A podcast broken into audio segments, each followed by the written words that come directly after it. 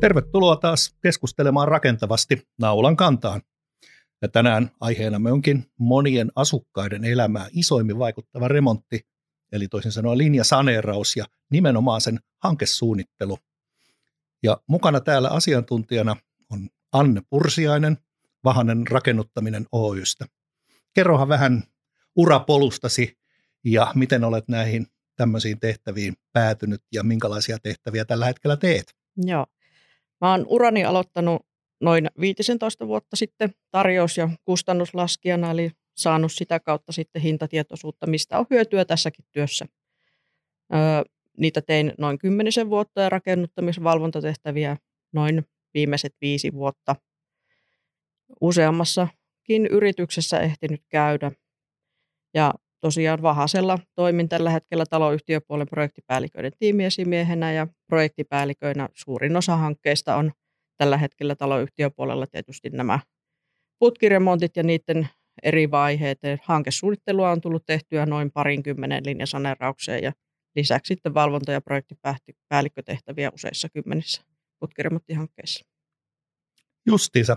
Ennen kuin ruvetaan keskustelemaan tuosta varsinaisesta hankesuunnittelusta, niin niin, niin otetaan tämmöinen välikysymys, että mitä nämä 20 linjasaneeraushankesuunnitelmaa ne on sulle opettanut?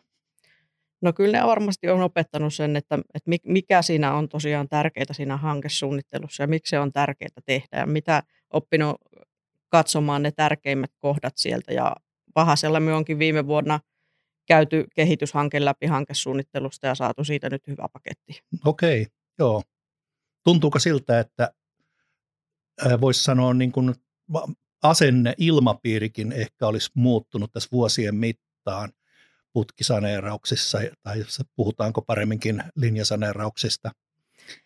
Kyllä varmasti. Markkinat muuttuu, tilanteet muuttuu ja nyt tietysti tämä korona sitten vielä omana osanaan tuo omat mausteensa. Joo, siitä muuten kannattaakin vaihtaa varmaan pari sanaa tuossa myöhemmin. Kyllä. Tuota, mutta Puhutaan ensiksi ihan siitä, että mitä hankesuunnittelu tarkoittaa ja mikä siinä erityisesti on tärkeää. Joo, eli tosiaan puhutaan linjasaneerauksista, eli tutummin kaikille putkiremontista, ja sehän on tosiaan taloyhtiö yksi niistä isommista hankkeista, mitkä tulee vastaan, ja näin ollen se kannattaakin sitten tosi hyvin valmistellakin. Ja hankesuunnittelun kustannukset on kuitenkin tosiaan murtoosa vaan siitä koko hankkeen kustannuksista, mutta se on taas vaihe, jonka aikana ihan eniten pystyy vaikuttamaan siihen, että mitä se urakka tulee maksamaan. Eli siinä kohdassa ei kyllä kannata sitten pihistellä. Ei kannata. Hankesuunnittelu on tosiaan tärkeä, että se määrittää todella paljon siitä sitten, että mitä se urakka tulee maksamaan. Että kannattaa tehdä kyllä hyvin. Joo, joo. Ja tota, niin, tämä sana hankesuunnitelma ja hankesuunnittelu, niin saattaa olla monelle, sanoisinko tavalliselle ihmiselle, niin aika hämärä termi, että minkälainen se niin kuin oikeasti on, onko siinä – sanoja ja kuvia vai mitä siihen sisältyy? Joo, ei hankesuunnitelma on sanallinen kuvaus siitä tulevasta remontista. Jonkin verran tietysti liitetään valokuvia ja erilaisia taulukoita ö, havainnollistamaan myös asioita. Ja tosiaan tärkeimpänä tehtävänä sillä on tuo putkiremontin tavoitteiden määrittely. Ja sitten tosiaan määrittää se, että mikä on siellä tälle kohteelle juuri parhaiten soveltuva toteutustapa ja missä laajuudessa ne työt tehdään mikä olisi alustava aikataulu näille töille ja sitten arvioidaan sille korjaustyölle myös kustannusarvio tässä vaiheessa. Just. Ja näin voisi kuvitella, että kohteet on ehkä hyvinkin erilaisia, joten hankesuunnitelmatkin voi laajuudeltaan olla hyvin erilaisia. Mikä se on pienin hankesuunnitelma tai pienin kohde, mihin sä oot henkilökohtaisesti joutunut tekemään hankesuunnittelu? Öö, pienin on joku jotakuinkin kymmenen asunnon kohde mitä on tehnyt. Joo. Ja suuremmat menee sitten yli, yli sadan, Joo, parin sadan asunnon kohteisiin. Just, just. Laajuus vaihtelee. Joo. Ja koska hankesuunnitelmat on kovasti erilaisia, niin mitäs kaikkea niihin voi sitten sisällyttää sen sanallisen kuvauksen aikataulun tämän niin kuin ytimen lisäksi? Joo. Hankesuunnitteluvaiheessa on tärkeää tosiaan kuitenkin kartoittaa niin kuin tosi hyvin se kohteen nyky, nykykuva ja kunto. Ja monesti teetetäänkin sitten erilaisia esiselvityksiä, kuten normaalia on teetättää hormikuvauksia, kartotuksia, haitta-ainetutkimuksia, mahdollisia putkiston kuntotutkimuksia. Tai sitten teetetään jo vaikka ajatasapiirustuksetkin jo tässä vaiheessa valmiiksi. Niin, aivan oikein. Eli toisin sanoen voin kuvitella, että monestakin asuntokohteesta tai rakennuskohteesta niin ei välttämättä löydykään täydellisiä suunnitelmia tai sitten suunnitelmat ei vastaa enää nykytilaa, niin Kyllä. sitten tämä tilanne joudutaan päivittämään. Kyllä, valtaosassa varmasti joudutaan ajantasapiirustukset tekemään ja hyvin, hyvin todennäköistä on todella siis se, että ne vanhat piirustukset ei vastaa nykytilannetta ollenkaan, vaikka, vaikka olisi kertaalleen jo tehtykin putkiremontti, niin sekään ei välttämättä vielä vastaa. Just. Ja oletko muuten joutunut sellaisiin tilanteisiin, että, että on todettu, että hmm, keilataanpas tämä kohde, että me nähdään, minkälainen tämä ihan oikeasti on. Kyllä, keilattuja on kanssa tehty ja se on varsinkin sellaisissa monimuotoisissa kohteissa tosi tärkeä, tärkeä tehdäkin niin. Ja sitten jos on muuten hankalia kohteita, niin keilaaminen on ainut tapa, millä me saadaan se varmuus siihen, että ne kylppärit on esimerkiksi päällekkäin, vesilinjat menee päällekkäin ilman, että siellä tulee sen suurempia vaakasiirtoja tai muuta. Joo, joo. Selvä. No, missä tuota, sä näet suurimmat riskit, kun tehdään tätä hankesuunnitteluvaihetta? Missä on suurimmat virhemahdollisuudet? No tosiaan se, jos ei niitä nykytiloja siellä sitten ja selvitellä näitä erilaisia esiselvityksiä tehdä riittävää määrää, niin siinä voidaan mennä hyvin suteen, jos et teet liikaa arvailuja siitä nykytilasta perustumatta mihinkään niin sanotusti. Et se siinä varmasti on, on tärkein. Ja sitten tietysti monenlaisia hankesuunnitelmia on, niin, niin tärkeää on määrittää tosiaan mahdollisimman tarkkaan se, mikä sen yhtiön tahtotila on sille putkiremontille. Aivan, joo, kyllä. Kuinka laajasti hankesuunnittelupalveluita nykyään on ja mitä sä haluaisit mahdollisesti niistä sanoa? Tosiaan markkinoilla on erilaisia tarjouksia, on monen hintaisia tarjouksia ja näissä oikeastaan tilaaja olisikin hyvä katsoa se, että, tai ymmärtää se, että, että jos se tarjous on poikkeuksellisen halpa, niin siihen on yleensä joku syy ja yleensä se syy on se, että sieltä on jossain tingitty. Jotenka silloin se ei välttämättä on, on niin laadukas kuin, kuin jollain toisella, mutta asiakkaat onkin meille kertonut, että, että tarjousten vertailu on tänä päivänä hyvin hankalaa, koska tilaajan on tosi ha- vaikea hahmottaa sitä, että mistä se koostuu. Että vaikka he antaisivat speksit sille, että on tietyt määrät kokouksia, öö, kiinteistökierros on tietyn laajuinen tai muuta, niin silti tarjoajat eivät välttämättä niin sanotusti kunnioita sitä tarjouspyyntöä, vaan tarjoaa sen omalla tavallansa sitten. Jaa, jaa. Ja voidaanko tässä vielä vetää näin ronskisti yhteen, että jos sanotaan, että haluamme hyvää halvalla ja nopeasti, niin siitä saa valita kaksi, mutta ei kolmea. Kyllä, hyvä ja halpa on tässäkin aika useasti se, että sitä ei ole olemassa. Just. Okei. Okay. Joo. No tota, ajatellaan sitten vielä hankesuunnittelua paitsi välttämättömyytenä ja tarpeellisuutena, niin ajatellaan, että se myös tarjoaa mahdollisuuksia. Eli toisin sanoen, jos myydään johonkin kohteeseen, niin hankesuunnittelu, niin ajatellaan sillä lailla, että hei, tämä on meille mahdollisuus nyt tuottaa jotain ekstra hyvää. Ja sitä kautta esimerkiksi innostaa hallitusta ja isännöitsijää ja asukkaita ja niin edelleen mukaan. Kyllä, hankesuunnittelu on tosiaan voi ottaa myös mahdollisuutena, että siinä voi se, että selvittää tai kannattaakin selvittää kiinteistö- kunnostustarpeita laajemmassakin skaalassa. Että voidaan esimerkiksi miettiä asumisviihtyvyyteen asioita voidaan vaikka yleisiin tiloihin rakentaa uusia käyttötiloja, millekä nyt sitten yhtiössä on tarpeita. Esimerkiksi voidaan tehdä talopesulaa tai saunaosastoa, jos niitä ei siellä kiinteistössä ennestään ole. Ja sitten toisaalta taas voidaan myös miettiä sitä, että missä kunnossa ne julkisivut on, parvekkeet on, ja mahdollisesti yhdistää näitä sitten myös siihen putkiremonttiin, koska yleensä kuitenkin laajempi on kustannustehokas ja useampi remontti on tosiaan kustannustehokas teettää ja samalla sitten vältytään siitä, että yhtiössä olisi koko ajan menossa jokin, jokin remontti, mennään sitten samoilla haitoilla, haitoilla ne kaikki työt yhtä aikaa. Joo, ja varmasti silloin niin kuin laadun paraneminen, ja nyt tässä puhutaan ehkä elämisen laadustakin, niin aivan erityisesti, niin, niin, niin se parantuminen on ehkä vielä selvemmin koettavissa silloin, kun kunnostetaan monia asioita yhtä aikaa. Ja tosiaan varmaan työmaan kustannuksissa ihan merkittävä juttu. Kyllä mä uskon myös siihen, että, että semmoinen jatkuva remppaaminen, niin se rassaa asujia. Kyllä, kyllä. kyllä. Tuleeko sinulle mieleen muuten mitään hyviä case-esimerkkejä, esimerkiksi sillä lailla, että jossain kohteessa olisi lähetty siitä, että selvä, me tarvitaan nyt linjasaneeraus, mutta sitten oltaisikin huomattu, että hetkinen, kyllähän meidän kannattaisi tässä samalla pistää kuntoon jotain muuta. Kyllä. Tälläkin hetkellä meillä on kaksi Helsingin alueella olevaa hankesuunnitteluissa, joissa tota, tutkitaan myös niin kuin julkisivuparvekekorjauksen yhdistämistä näihin hankkeisiin. Joskus tehdään ikkunaremonttia ja samoissa hankkeissa, koska ne tavallaan sitten vaikuttaa sinne ilmanvaihtoon korvausilman merkeissä.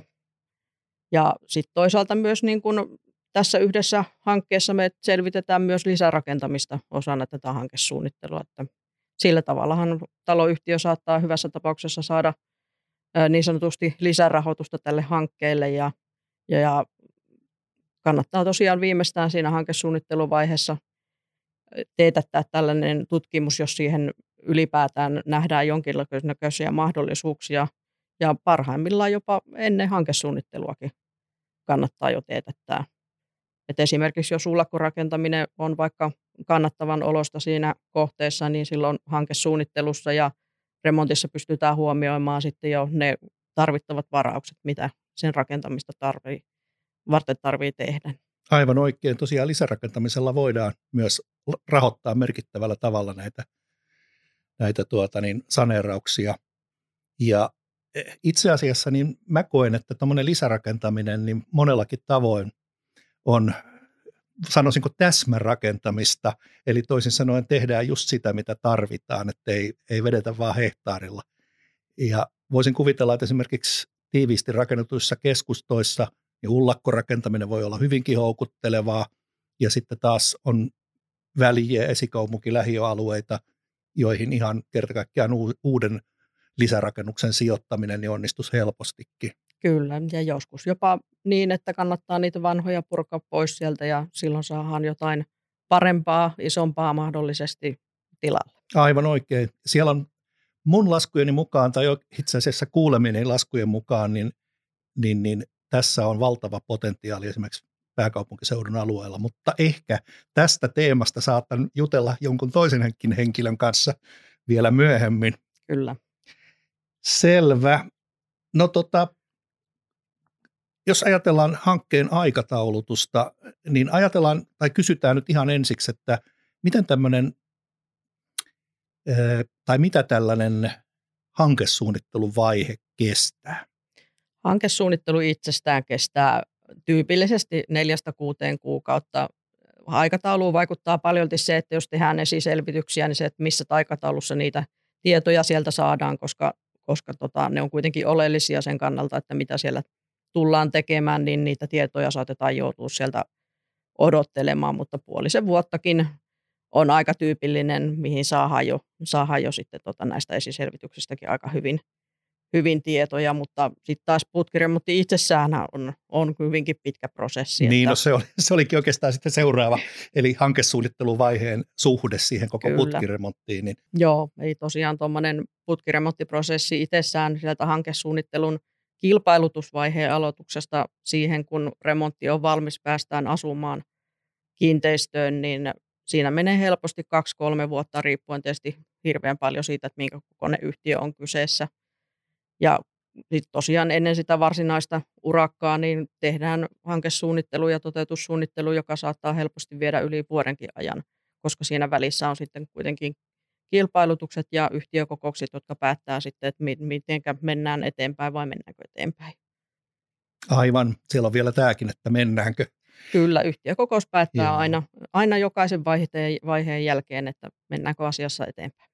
Jos vielä ajatellaan tätä aikataulutusta, niin milloin oikeastaan kannattaisi aloittaa? Joo, kannattaa kyllä tosiaan miettiä sitä, että kuinka se hanke aloitetaan, koska se oikea, oikea-aikainen aloitus on kyllä niin kuin kustannustehokasta yhtiölle, että tuoreimman putkiremonttiparometrinkin mukaan kaksi kolmasosaa taloyhtiöstä alkaa suunnitella sitä putkiremonttia vasta siinä vaiheessa, kun putket jo vuotaa.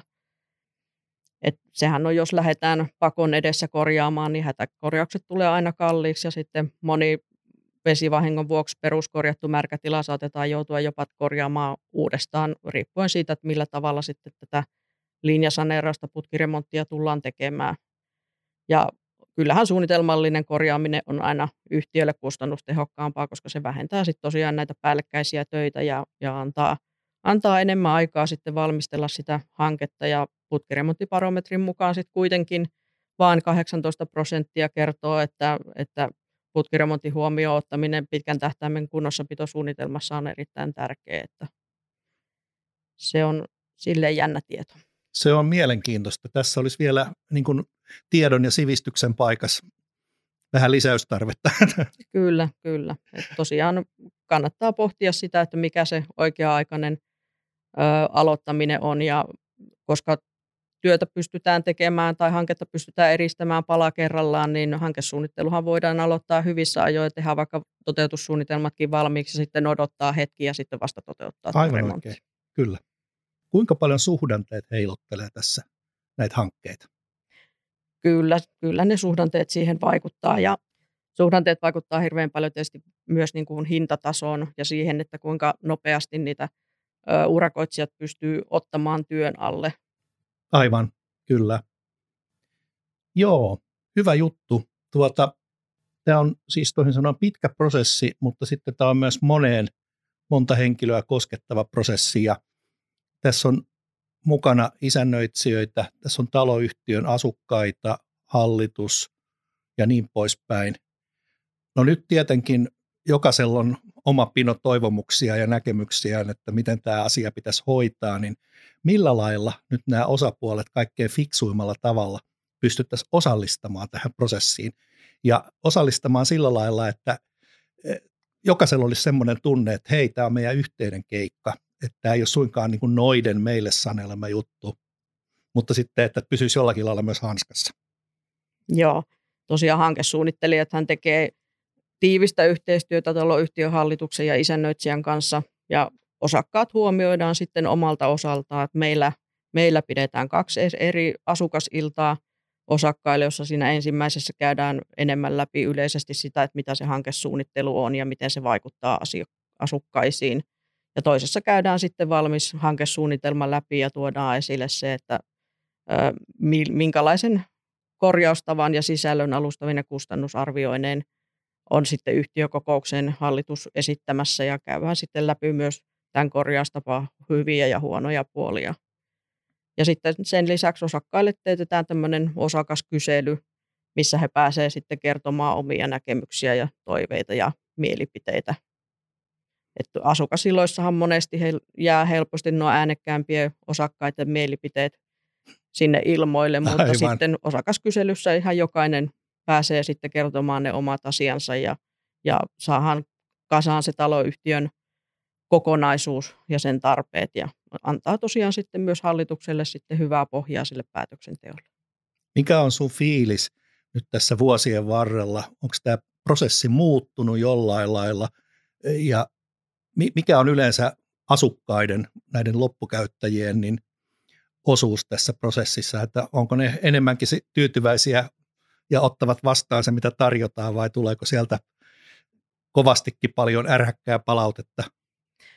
Se riippuu hirveän paljon yhtiöstä, että osittain tulee hyvinkin ärhäkkää palautetta ja, ja tosiaan tekijästä riippuu hyvin paljon sekin, että miten paljon sitä osakasta ylipäätään siellä huomioidaan. Että jokaisessa hankesuunnittelussa ei välttämättä edes osakaskyselyä tehdä. Osa pitää vaikka vain yhden asukasillan et nämä niin kuin sisällöt riippuu tosi paljon toisistaan ja, ja sitä kautta se, että miten se osakas siellä sitten huomioidaan. Joo, ja tässä tuli vielä mieleen sekin, että tilanne saattaa olla vähän toisenlainen omistusyhtiöissä ja taas toiselta vuokrataloissa.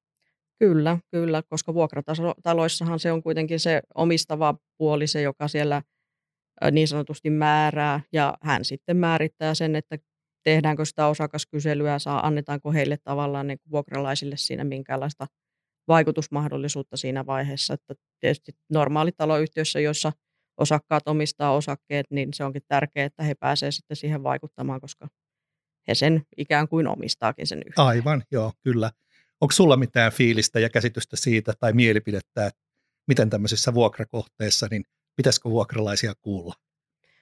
No toisaalta olihan se ihan hyvä, koska sieltä saattaa omistaja saada sit hyviä vinkkejä, sellaisia, joita ei välttämättä tule itse ajatelleeksi, koska ei asu siinä kohteessa.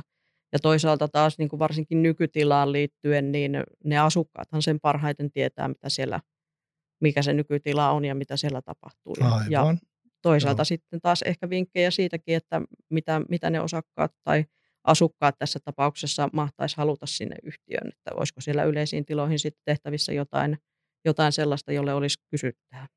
Aivan oikein. Silloin rahat voidaan kohdentaa niin kuin just siihen, mitä tarvitaan ja halutaan, eikä tuhlata niitä vahingossa johonkin kuvitelmaan.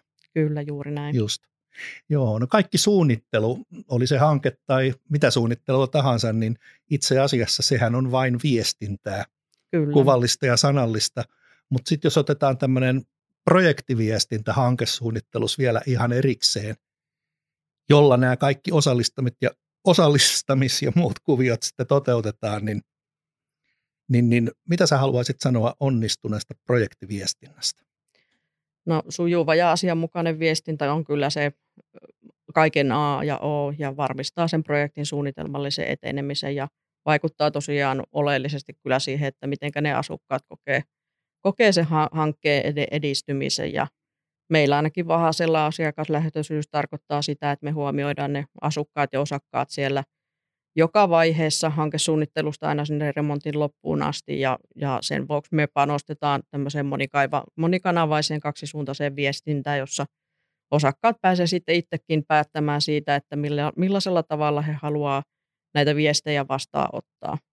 Ja sitten meillä on käytössä myös tämmöinen niin sanottu remonttiinfo, jossa asukkaat ja osakkaat voisit esittää puhelimella tai sähköpostilla kysymyksiä, jotka heille on mieleen pälkähtänyt ja me sitten vastaillaan niihin mahdollisimman pian ja mahdollisimman hyvin. Just okei. Okay. Tota, niin, nyt kun sä mainitsit puhelimen ja sähköpostin, niin onko luvassa mahdollisesti jotain muitakin tämmöisiä digi-innovaatioita, joilla tätä viestintää voitaisiin entisestään parantaa?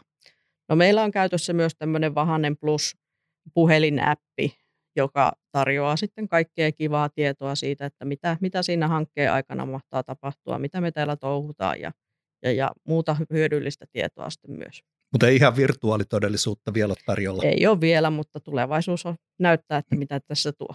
Joo, koittaa keksiä yhdessä jotain. Kyllä. Joo, hyvä. Tuota, niin, sitten kun tuossa alussa mainittiin, että heletään nyt tämmöistä vähän poikkeuksellista korona-aikaa, niin mitähän tämä kaikki on nyt tuonut sitten putkiremonttimaailmaan? Joo, korona asettaa tosiaan isoja haasteita myös tälle putkiremontihankesuunnittelulle ja oikeastaan joka vaiheelle.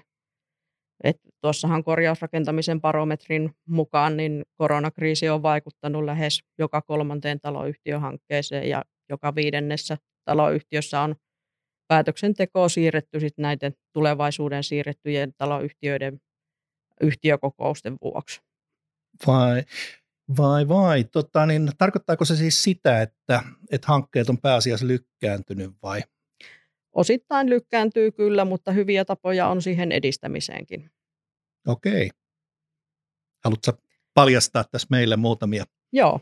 Eli tosiaan sosiaali- ja terveysministeriö ja ympäristöministeriöhän on tehnyt tällaisen ohjeen korjaushankkeesta, joka koskee niitä hankkeita, joissa tota, niin, niin korjattavissa tiloissa asutaan.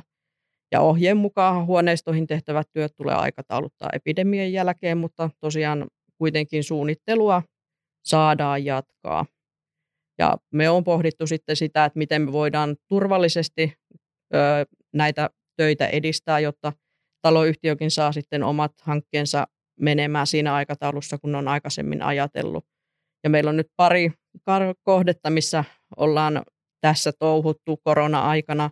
Ja näissä on sitten tehty hallituksen kanssa tiettyjä päätöksiä. Eli siellä on esimerkiksi keskitytty kiinteistökierroksella yleisiin tiloihin ja sitten asuntoihin pääsystä on, on todettu hallitukselle, että se ei ole välttämätöntä tässä vaiheessa.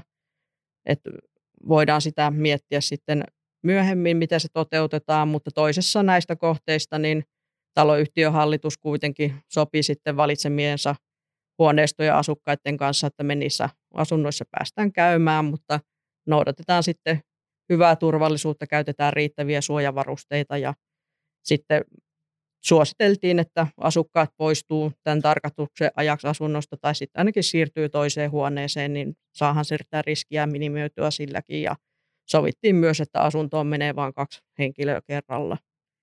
Ja toisessa asunnossa me päästiin tutustumaan hallituksen puheenjohtajan ja kiinteistössä asuva isännöitsijän asuntoon, jossa saatiin sitten tämmöinen yleiskuva kuva sitten yleisten tilojen lisäksi siitä kohteesta.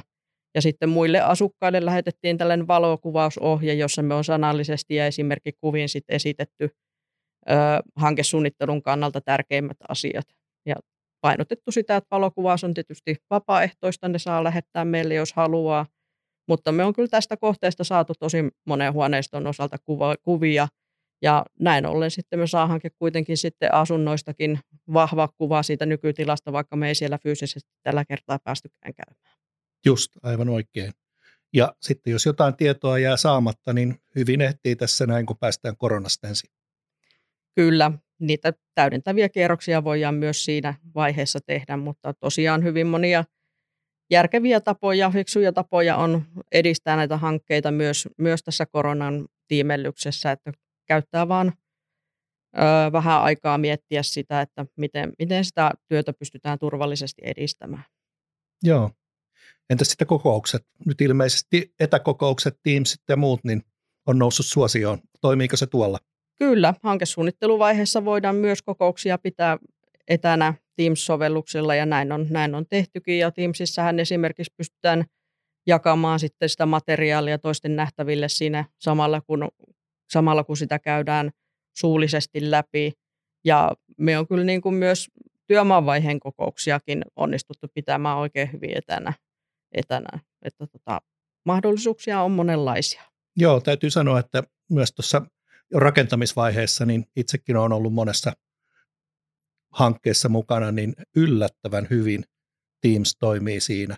Mutta onko tullut vastaan ensimmäistäkään tapausta, jossa joku sanoisi, että mä haluaisin osallistua, mutta mulla ei ole Teamsia, niin mitä mä sitten No osassa yhtiöistä me on tehty niinkin, että, että he on saaneet valita sovelluksen, jota he haluavat käyttää ja sitten on menty sillä ja kyllä, kyllä me on hyvin löydetty aina se kultainen keskitie niin, että se on kaikille miellyttävä tapa toimia ja itse olen aina luvannut näille myös, että jos vaikka Teamsia käytetään, niin tarvittaessa voin heidän kanssa pitää tämmöisen esimerkkikokouksen, jossa päästään testaamaan sitten, että kaikki pääsee sisään.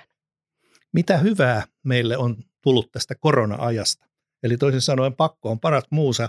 Onko tämä tuonut jotain sellaisia hyviä käytäntöjä, joita voisi jatkaa myös, sanoisinko, jälkikorona-aliseen aikaan? Kyllä varmasti. Mä uskon, että tällä alalla niin etäkokoukset tulee jossain määrin jäämään myös niin kuin tulevaisuuteen eikä pelkkäksi historiaksi. Että aika nyt näyttää sitten, miksi tämä muokkaantuu, mutta tosiaan pakko on ollut keksiä kaikkia uusia toimintatapoja ja mä luulen, että kyllä ne varmasti monit on ihan hyviä käyttökelpoisia sitten myös muissa tilanteissa tarpeen mukaan. No, se kuulostaa hyvältä.